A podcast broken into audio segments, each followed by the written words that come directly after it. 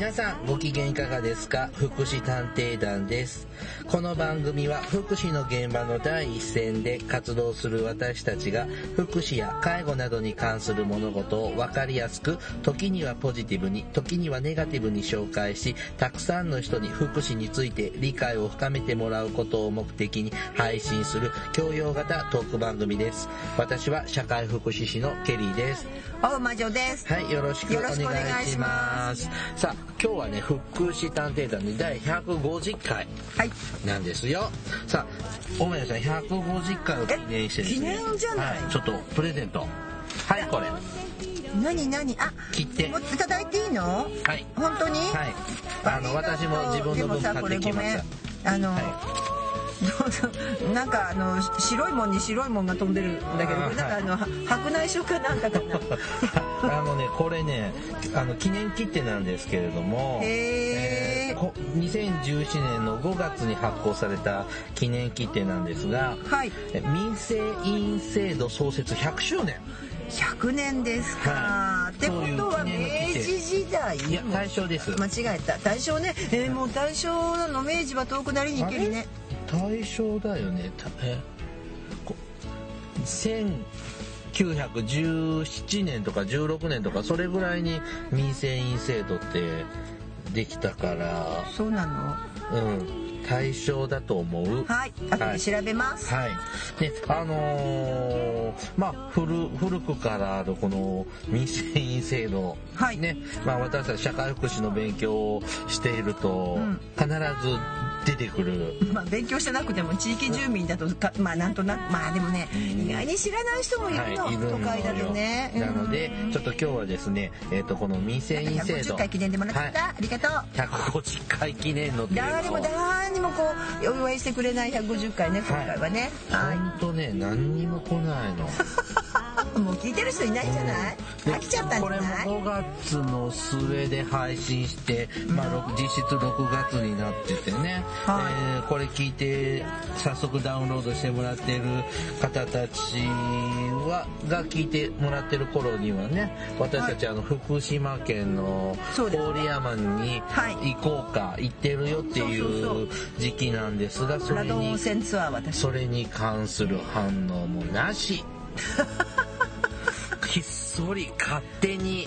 誰も聞いてない。はい。多分。自己満足で配信しもうている。こうなれば自己満足の追求。はいそうですね、まあねあのまあ自主勉強の意味も兼ねてやってる番組ですからね。はい。はい。あのはいめげずにやっていきましょう。す。ではね今日はね本編の方では、えー民生委員について、えー勉強をしていきましょう。はいよろしくお願いします。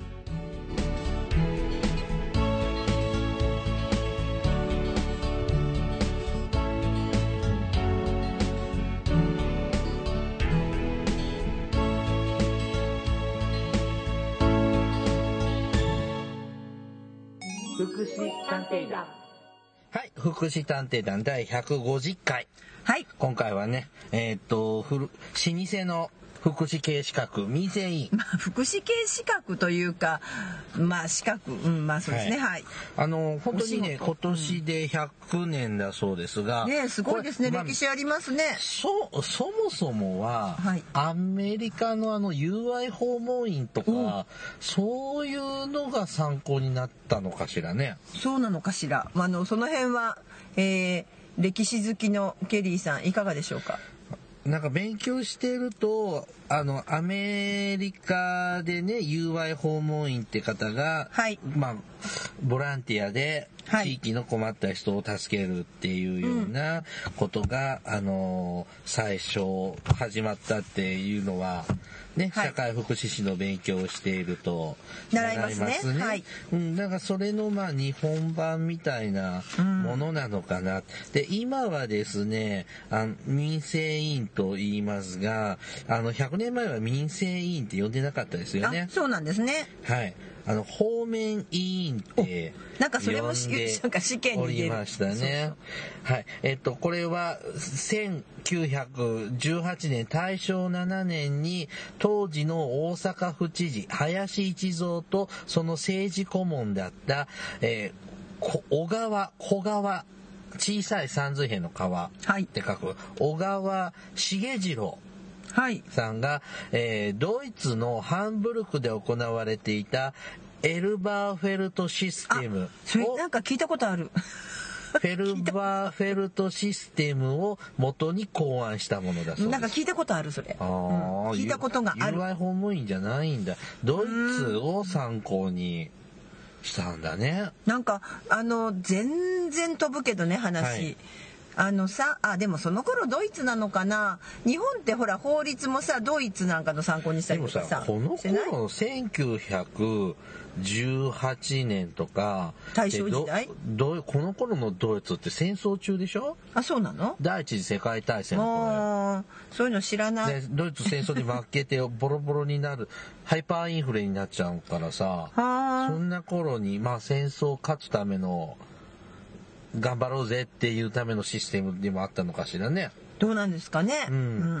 でもまあ確かにね日本はドイツの仕組みを真似るのは真似ますよね。好きみたいそうね。青年貢献もそうでしたね。あの。青年貢献もそうなんだ。ってい。うかドイツまあドイツうん私最初の頃あの話飛びますけど、2000年、まあ、せ平成12年に介護保険始まる時に、あの青年貢献制度というか、まあ、民法の改正をして、まあ、青年貢献制度をもうちょっとこう第三者はい。がやりましょうみたいな、うん。なりましたね。あの時の第1回目のあの養成研修を受けてるんですけど、あの社会福祉士のね、うん。会社会福祉士会のね、うん。その時なんか結構ドイツ法がどうのとかさドイツのっていうのを習った覚えがある。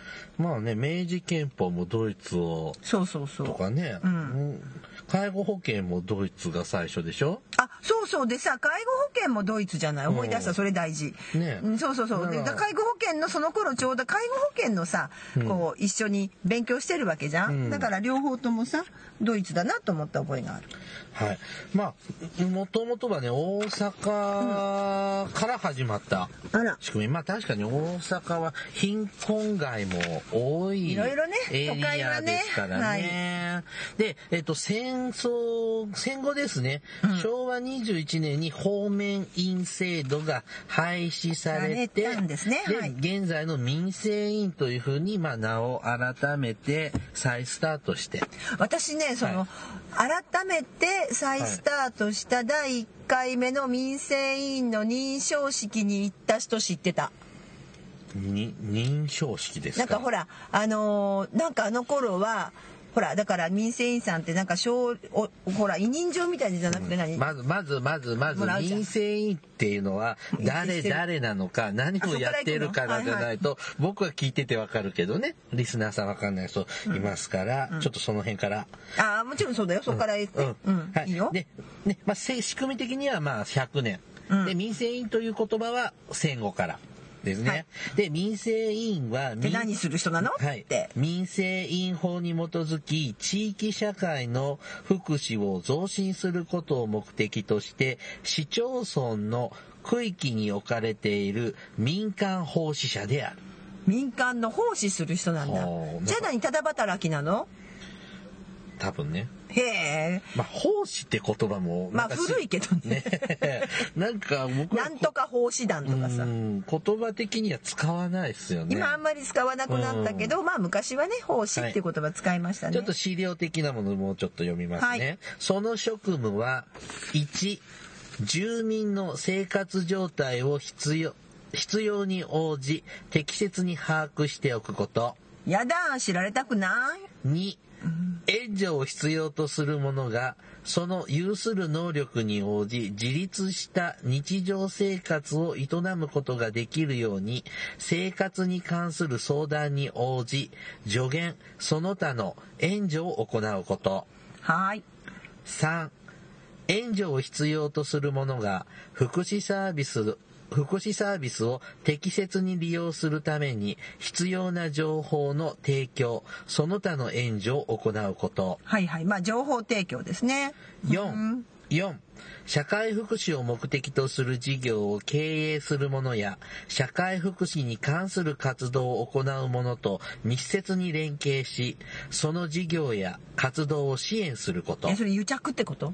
違うのか仲良くやっていきましょう。ですねん。5社会ふじゃあごめんなさい。福祉事務所その他関係行政機関の業務に協力すること。は6、その他必要に応じて住民の福祉の増進を図るための活動を行う。などです。うん。でさこれを何奉仕だから、はい。えーただ働きなの、はい、ただ働きです。へえこんなことやってさ大変じゃない？まあ、でね、もうちょっとうんじゃあ、えー生活資金の貸付にあたる対象世帯の調査、実態把握、斡旋など、援助し、援助、指導及び社会福祉協議会への協力等の重要な役割でもあります。すごいえっ、とですね。ね、生活福祉資金の貸付っていうのは、でまたやらないとね。これもいつかやらなきゃと思いますやらないとねが、うんあの、本当にちょっといろんな事情で生活するのにお金が困ってる人はい。に対してですね、お金を貸してくれるという、そうなんですよ。仕組み制度があるのねえーなんて言うんですか悪徳なところに行く前にですね、はいご相談に行く場所は社会福祉協議会。はい、っていうところがやってるんですね。はい、そういうとことも、あの、連携。で、あ。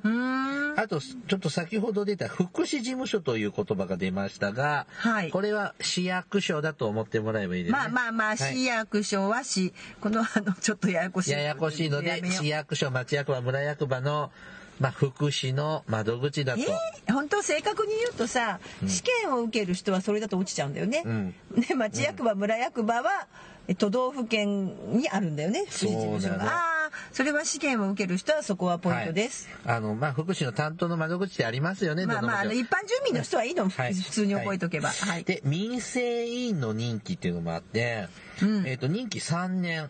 ですね。はい。えー最近も行われたのかしら？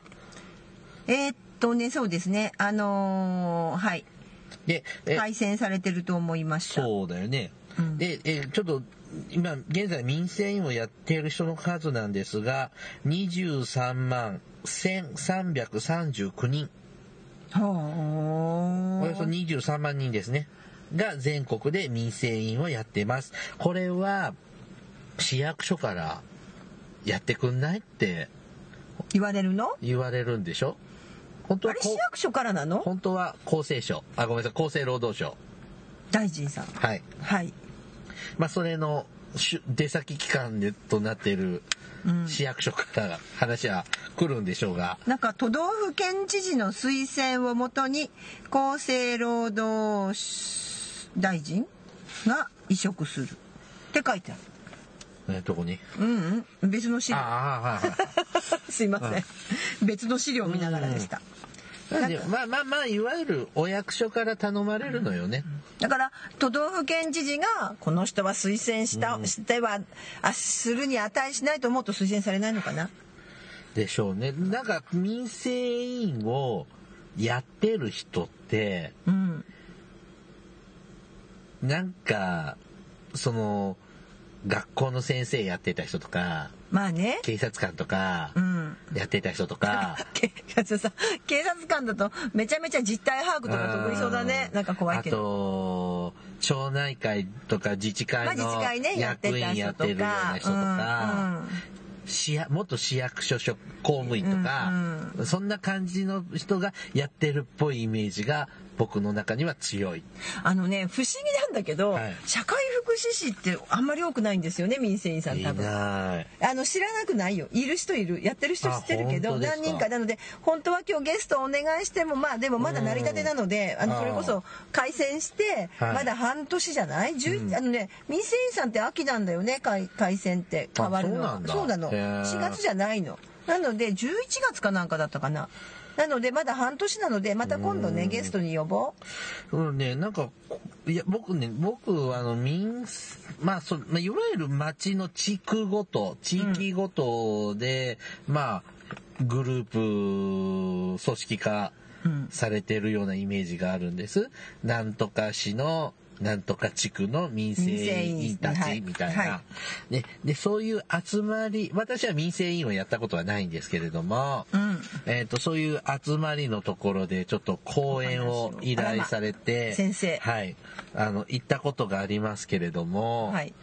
まあ、あの、第一印象は、はい老人クラブですか？ここはみたいな。ああ、言っちゃった。ああ、言っちゃった。ご高齢の方が多い。まあそりゃさだってじあの民生委員さんって昔はねあんまり自営業の方とか、はいまああのあんまりこうし外に仕事に行かない方うんの方が多かったですもんねでももう都会はそうはいかないしまあそうなるとそういう人選べたらそれはね定年退職した人しかいないし。うんあと僕その頼んで僕にちょっとってこうちょっと講演をってこう依頼してきたはい人は実は私のおばなんですね。あらまおばさんは専業主婦なんですよ。ああーはいはい なのでそういうような人かとか、まあ、時間に余裕のあるような方が多いよねっていうメンツという印でも象です。私が知ってる限りはい。一人本当にあの社会福祉士でしっかりあの仕事もしうん。事業所経営までしている人ではい。まだ若い。人で、えー一人民生委員やってましたが、うん。あまりに忙しすぎてもう一気でやとりあえず一旦辞めるそうです。ああ、そうはい、でもう一人はもうちょっと年が上で、はい。まあ、そこは経営ではなくて自分は雇われなので、うん。えーその方は児童委員を社会福祉士さんで児童委員をされるということで、ああ、児童院、そっちの言葉出しちゃった。あ出しちゃった、はい。失礼しました、はい。まあ民生委員児童委員ですね。あ主任児童委員でした。はい、あのちょっと今ごちゃごちゃって言ったけど一応ねそういうのやるっていう人が一人いますよ、はい。でもあの民生委員さんですよね、うん。その人も。はい。あの民生委員はまあ市民全体を対象にうんして、市民というか全年齢をね、うん。はい。対象にしてさらに児童委員というのは子供に特化した民生委員ですね。でも民生委員の中はイコール児童委員を兼ねるんだと思ったはい。よ、はい。そうです。ただ役職的には名前は2つだけどさ本人の中にじ民生委員の紙もをやってねっていうのと、うん。児童委員やってねって2枚もらうのかしら？どうなんでしょうね。うん任命書は、ね。はい、はいで聞いてみよう今度民生委員さんに。ちょっと資料によるとですね、民生委員をやっている人の平均年齢、はい。えー、66歳。それはさっきの 老人クラブだもん。まあそれは無理もない。でもさ何歳までって決まってるんじゃなかだって辞める人いるもんもうやっと定年あで上限があるんですか？あるって聞いたよ。あそうですか。確かねあのそれこそ後期高齢者はさすがに民生委員さん原則だと思うけどね。確か75歳じゃなかった？このこれによるとえっ、と市民民生委員児童委員協議会の誰々会長78歳はって書いてあるから。じゃあ原則なのうねーんどこかで私さっきそれもちょっ75とそ歳って見な。の地かったかな域によってもあるのかもしれないですが、えっ、と、この、まあ、全国の民生委員、児童委員、えっ、と、連合会みたいなのが、はいあ組織があるデータによりますと、平均年齢は66歳。で、50歳未満の方がやってるのが2%。すごい私その貴重な人知ってるよで、1期が、あの、3年なんですが、はいえっ、と、まだ1期とか2期とか、比較的経験年数が浅い人が6割強。ああなるほどねと、なので、あ、でね、20年前は、この比較的経験が浅いって人が5割程度だったので、はい。今は6割強ってことは経験が浅い人が増えている。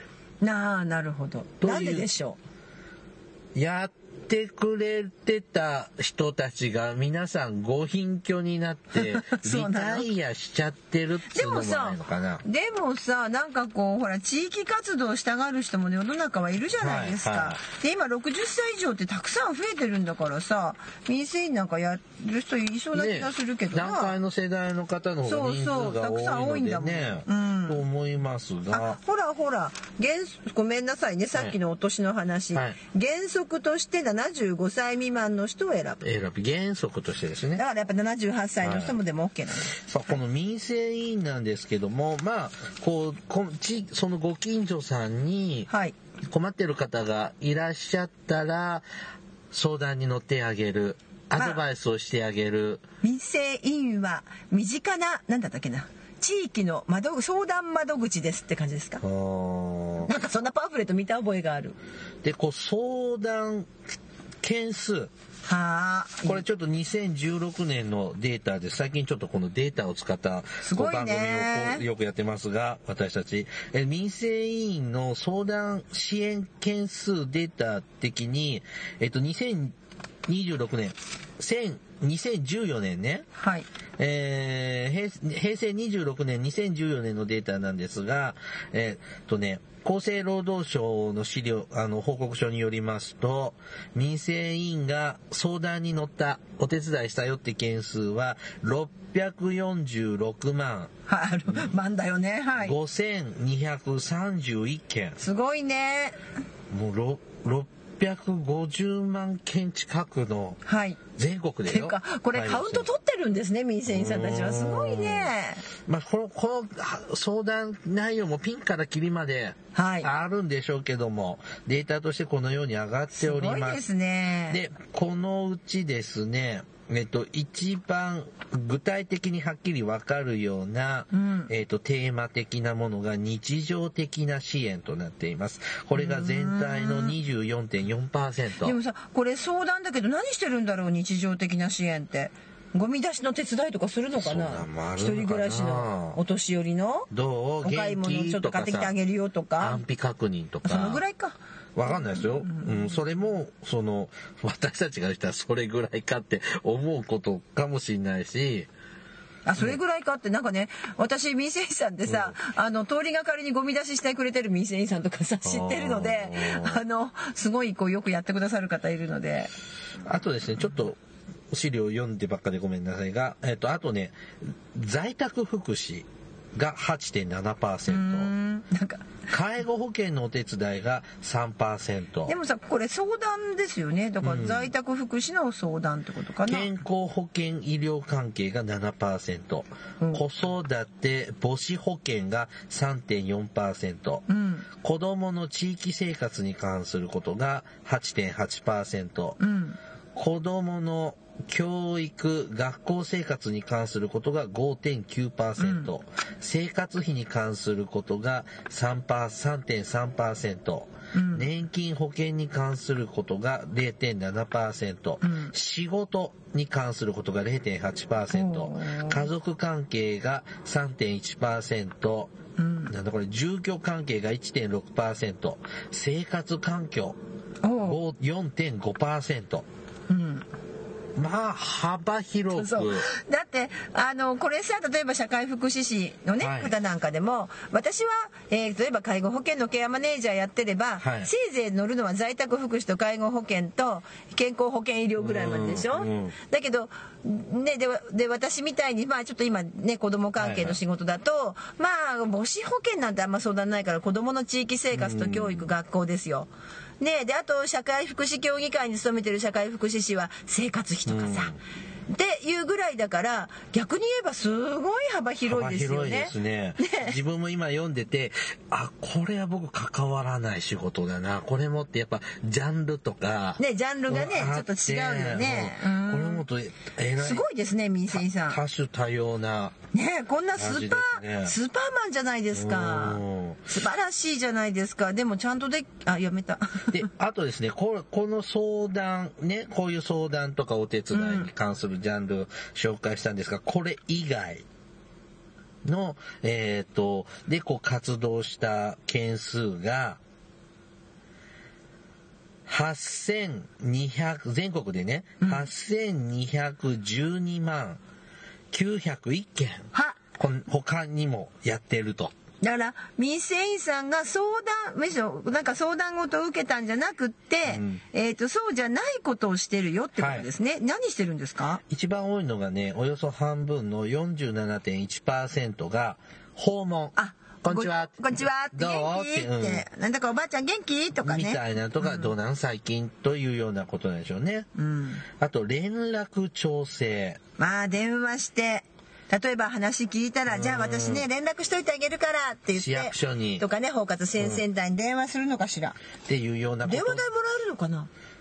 とね、僕聞くのはね、うんトータル的な交通費がちょっとみたいな話ですよね。あのぐらいで。一回いくらとかもらえないでしょ？給料は出ないですね。はい。大変です気ね、持ちな、気持ちありがとうねっていう。ほんの心心、つまらぬものですか、はい本当につまらんもんかも本。当あこれがね、およそ20%が連絡調整。はいあと7.1%が調査実施把握、じゃ、えー実態把握？じ実態把握。あ結構ね私あのこれはあるみたいなことは聞きます。大変だなと思います。あと7.5%が行政、は。事業、会議への参加協力。あ行事じゃない？行事事業会議。字が小さくて読み私も読めないんだけど。はい。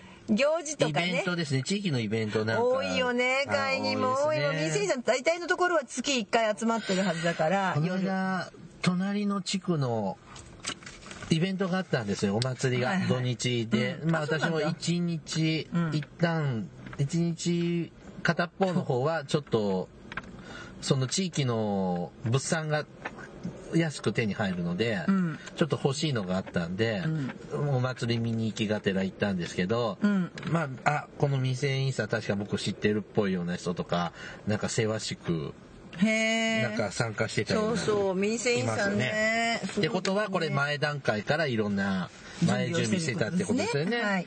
はい。あとですね、地域福祉活動、自主活動。は。あと、民実況運営研修。これ多分民生委員児童委員協議会だと思いますあ、そういう集まりですね。はいなどなど。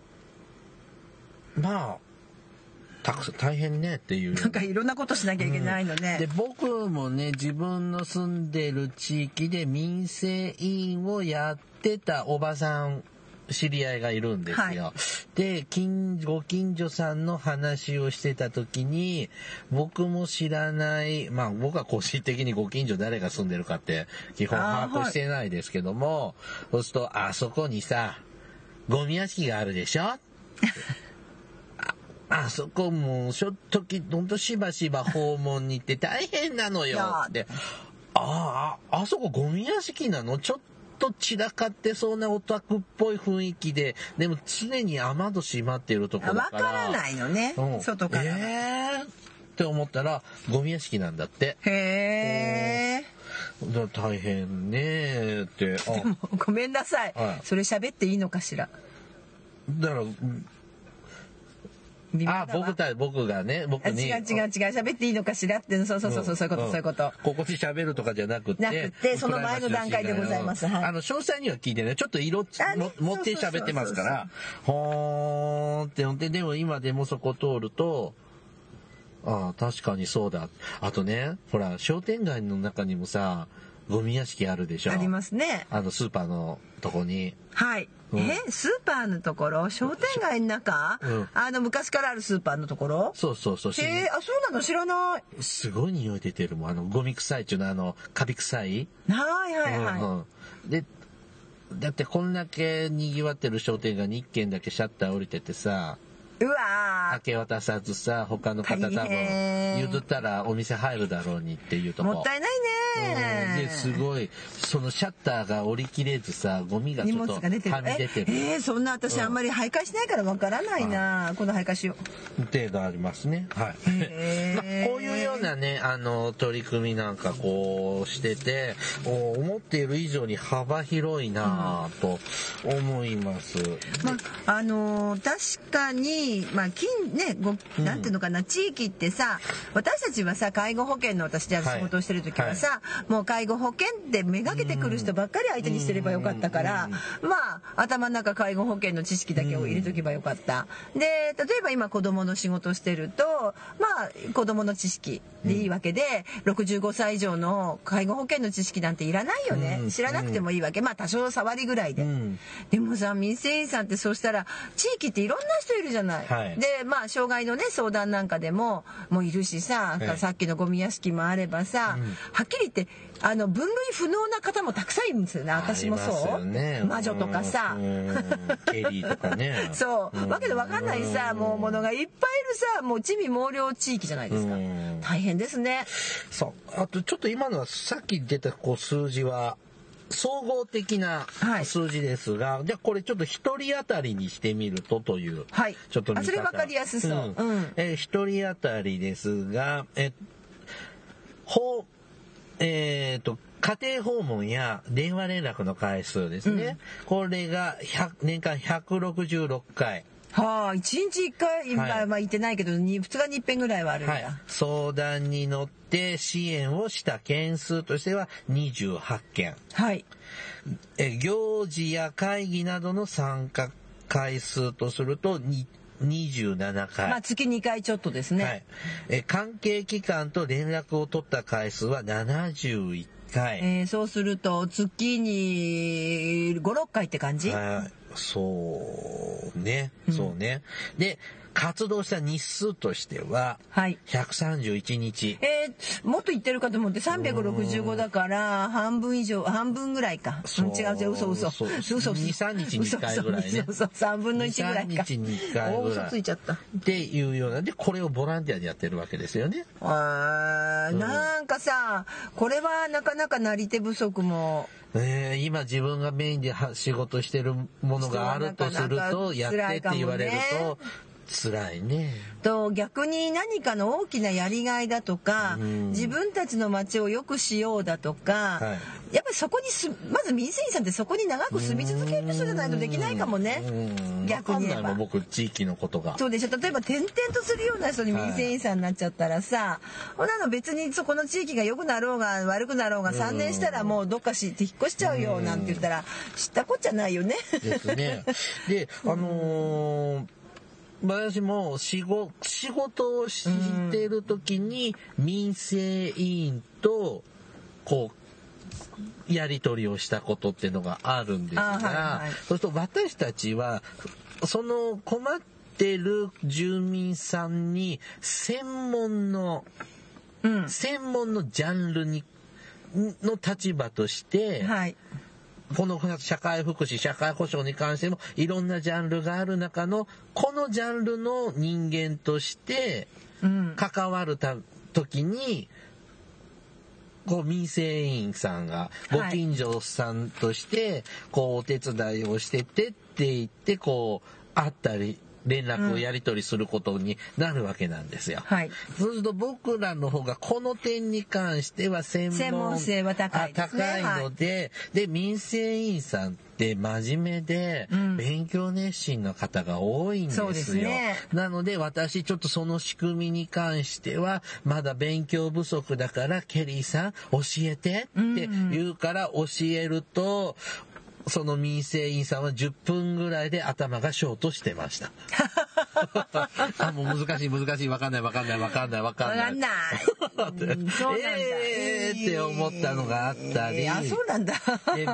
で別のとこではね、社会福祉施設で、うんまあ、僕がちょっと仕事として得意としてるようなことに関して、ちょっと研修会やってほしいっていうので、ちょっと教えに行かしてもらったことがあるんです。はいで、そうす、その時に、まあ、地域の方にも興味がある方がいらっしゃるんで、参加してもらいました。うんって言って聞き、あの、あ、わかりました。全然はい構いません。お話ししますよ。はいって言って、まあ、そう、それに、ちょっと僕が得意としている仕事に関することを、現状とか仕組みとかってのを喋りに行ったんです。で、何か質疑応答ありませんかってなりますよね。はいそしたらね、こう、私も、で、民生委員さん、民生委員のおばさんだったんですけど、はい私もいろいろ地域の方でそのような、こう、あなたがやってくださってるようなことを必要だと思って、はいあの、専門の方につなげたりして、うんこう、お手伝いしたんですが、はい。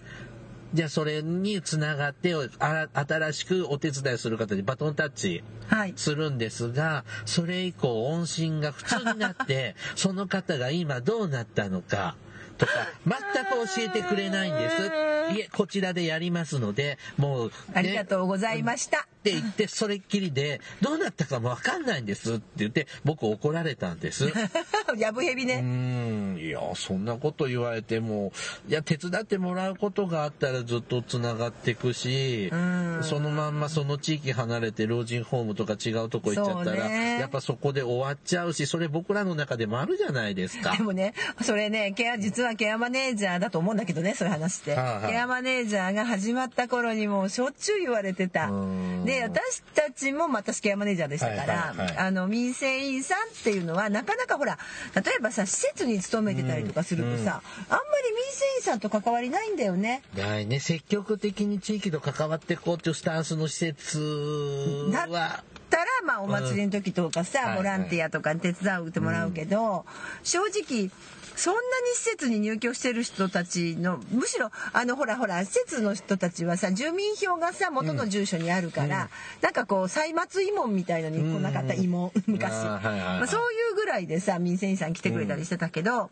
だから逆に民生委員さんとの付き合いがあんまりなくて若い頃、うん。でこうケアマネージャーは知ってもいるしいるのも分かったけど、どうやって連絡取ればいいか分からなかった。あだってだってさ今ほら個人情報厳しいからまずさ例えば電話帳にこの人民生委員ですなんて書いてないしー電話帳ないしでしょ、うん。で例えば民生委員さんうちは民生委員やってますって看板出してもらえばいいけど、うん。でもそんなのいちいち家を一軒一軒回るわけもない表札見しかけるけどね。たまにある。ありますね。でもそうするとさ民生委員さんにこう連絡の取り方。まあもちろんねそ向こうが今のみたいに、あのじ民生委員さんの方から相談を受けたことをそうやって例えばケアマネージャーに相談したら「ああじゃあうちでやりますよ」と、うん。それなら民生委員さんにお返しできるけど、その民生委員さんにつなぎたくても、いうん時だからしょうがない時にはあの本人に聞きました。あうん。の高齢者の方に「あなたの地区の民生委員さんは誰? 」って。で来てくれる？とか、うん。うん、そんな感じだった。一人暮らしだと。でも一人暮らしだったら来てくれるけど家族と一緒に住んでたら、うん。まあ、あんまり訪問しないのねそう対象じゃなかったりするので特に本当にもう介護保険始まった頃はだから民生委員さんに怒られた。あそこの人ね例えばデイサービス行っちゃったと、どこ行ったか分かんない、いつ訪問してもいないわけですよ、うん。一体どこ行ってんだって。で未成年さんはね今までさ大事にこう見守りしてたのにさ、なボランティアで。急にさそれを商売で持ってっちゃうわけでしょ、デイサービスに。なんか結構そういうトラブルあちこちで多発してましたよ。うん。はい。でね、あ僕今まで出会った人たちっていうのは熱心で優しねくって、頑張ってくださっててっていう方が多いんですけど、ええなんであんたみたいな人が民生委員やってんのっていうような人も、まあ中にはいるでしょうね。たまにいて昔ね働いてた障害者の施設で、はい。市役所の OB の人が、はい。まあ一部仕事あそのスタッフの手伝いをしてもらってた方がいらっしゃるんです。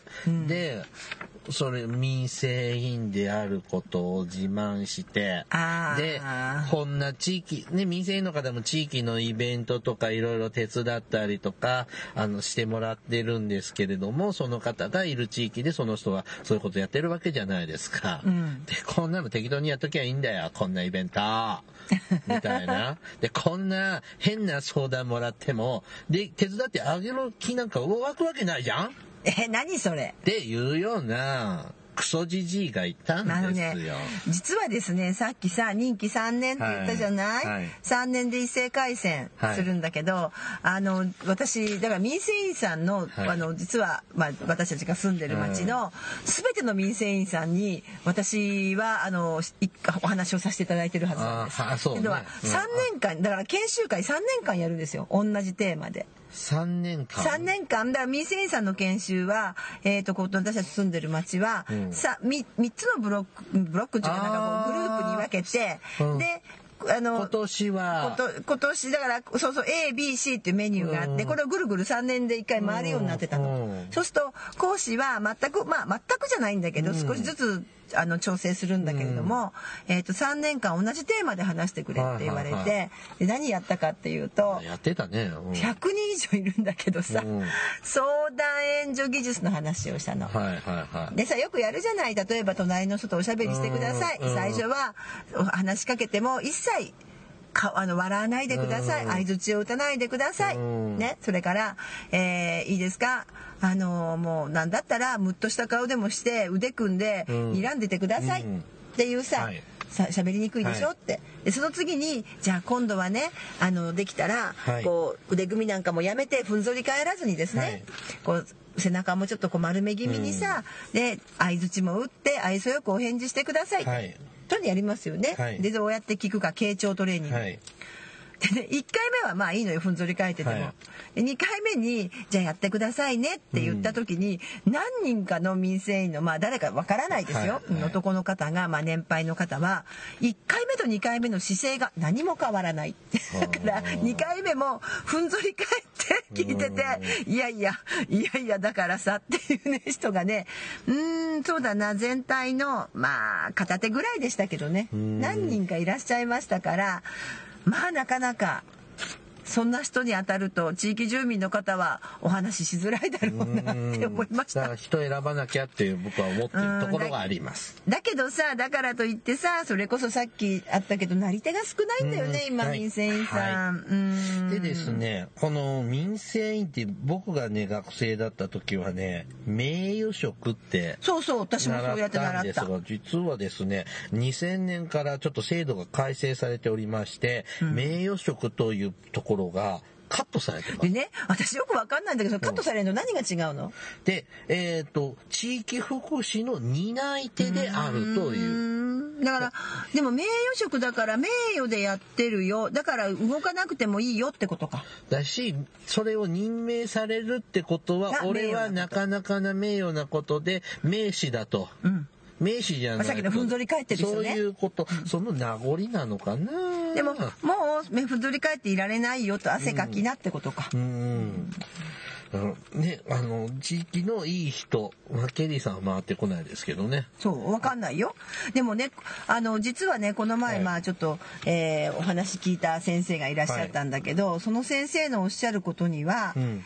もう地域のこういう、で、これからほら、あの、これからなんかいろいろさ、まあ、これからじゃないよ、もう今年からだよ。この前やったじゃない、総合事業って、介護保険もさ、ね。だんだん金出すのさ、うん。あの、ケチってきてるからさ、うん。だからどんどんどんどんさ、自分たち地域で地域住民が自分たちで見なさいって言われてるでしょ、はいうん。それを、えーやっぱりその中の核となるところに、えーやっぱりこう専門職がイニシアチブというかね、こうやっぱ取っていかないと地域っていうのは非常にやっぱ危ういと。はい。危ういよね、危ういと。だからこれからは民生委員さんはやっぱり社会福祉士やるべきかなと思ってる。まあ定年退職したらね。そういうことね。そうそうそう。はい。そう考えておきます。もちろん定年退職したらよ、うん。さあ皆さんのねお住まいのご地域にも必ず民生委員さんいらっしゃいます。はい。で、えっ、と行政からの広報等で、えーお宅の地域にはどんな方がこ今回は民生委員さんやってますよというでもさ回覧板もないとか広報もないとこもあるよねネットを見てください。都会には、んでもそこに載ってるのかしら？うちの民生委員さんは誰ってもうちょっとあの大都会ので調べてみる一回はい。はいね、はい。今回はですね、民生委員制度発足、えっ、と、100周年を記念して、はいえー民生委員制度を紹介しました。お疲れ様でした。はいお疲れ様です This is 福祉探偵団。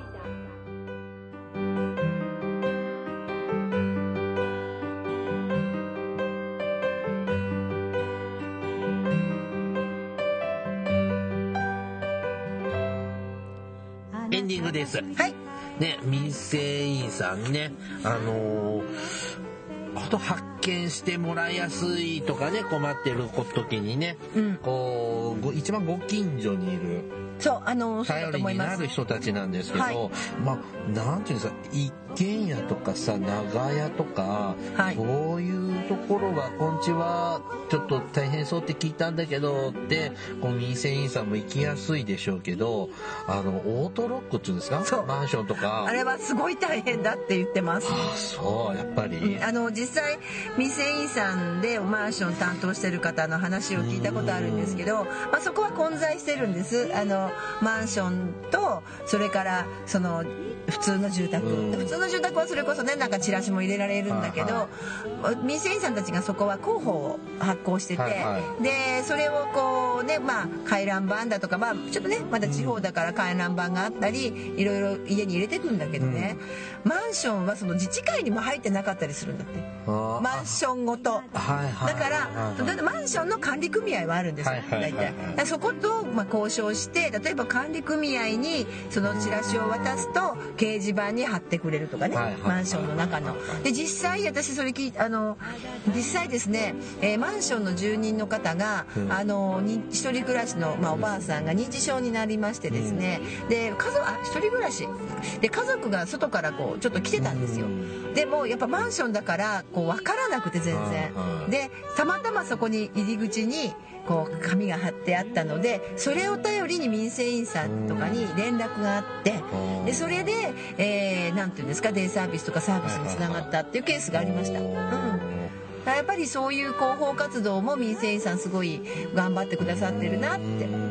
でなんかやってる方たちはあの楽しくやると楽しいみたいです。はあ、それソーシャルワークと一緒ですね。そうそうそう。うん。楽しくやるとなんかちょっと変な話サークル活動じゃないんですけども、まあ結構あの活発な地域私は一緒に仕事させてもらってたんだけど、もうすごいねあのまあ仲間ねみんな「あー」とか言うのよ「うん。あー」とか言いながらもなんか楽しそうでした。はあなんかやっぱ私たちに似てる。そうそう匂いを感じます。はい。はい、番組からのお知らせです。はい。福祉探偵団では皆様から福祉や介護に関する疑問や質問、不満や愚痴、番組に対する感想やご要望を募集しています。いつ、えーもちろん普通のお便りも募集しています。お便りは E メールでお願いします。メールアドレスは福祉探偵団アットマーク Gmail.com。綴りは fukushitanteidan アットマーク gmail.com です。また、福祉探偵団のツイッターがあります。ます。ツイッター ID は福祉探偵です。平凡式ローマ字で福祉探偵と入力して検索してください。フォロワーを募集していますので、ぜひフォローしてください。さらに、福祉探偵団の Facebook ページも開設しています。Facebook ご利用の方は、福祉探偵団の Facebook ページにいいねをクリックしてください。では、そろそろお別れの時間となりました。おわか、お相手は、ケリーと、大魔女でしたそれではまた次回お会いしましょう。ごきげんよう。さようなら。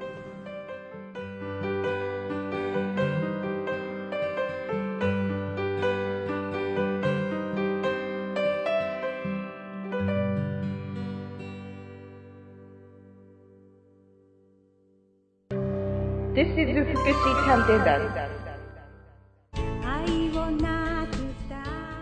everybody, how are you doing? This program is educational type talk show distributed for the purpose that we who work in the front of welfare, introducing about welfare things and care etc. This program sometimes for negativity and sometimes for positivity, also intelligibly for getting deep and understanding about welfare for many people. 福祉探偵団聞いてね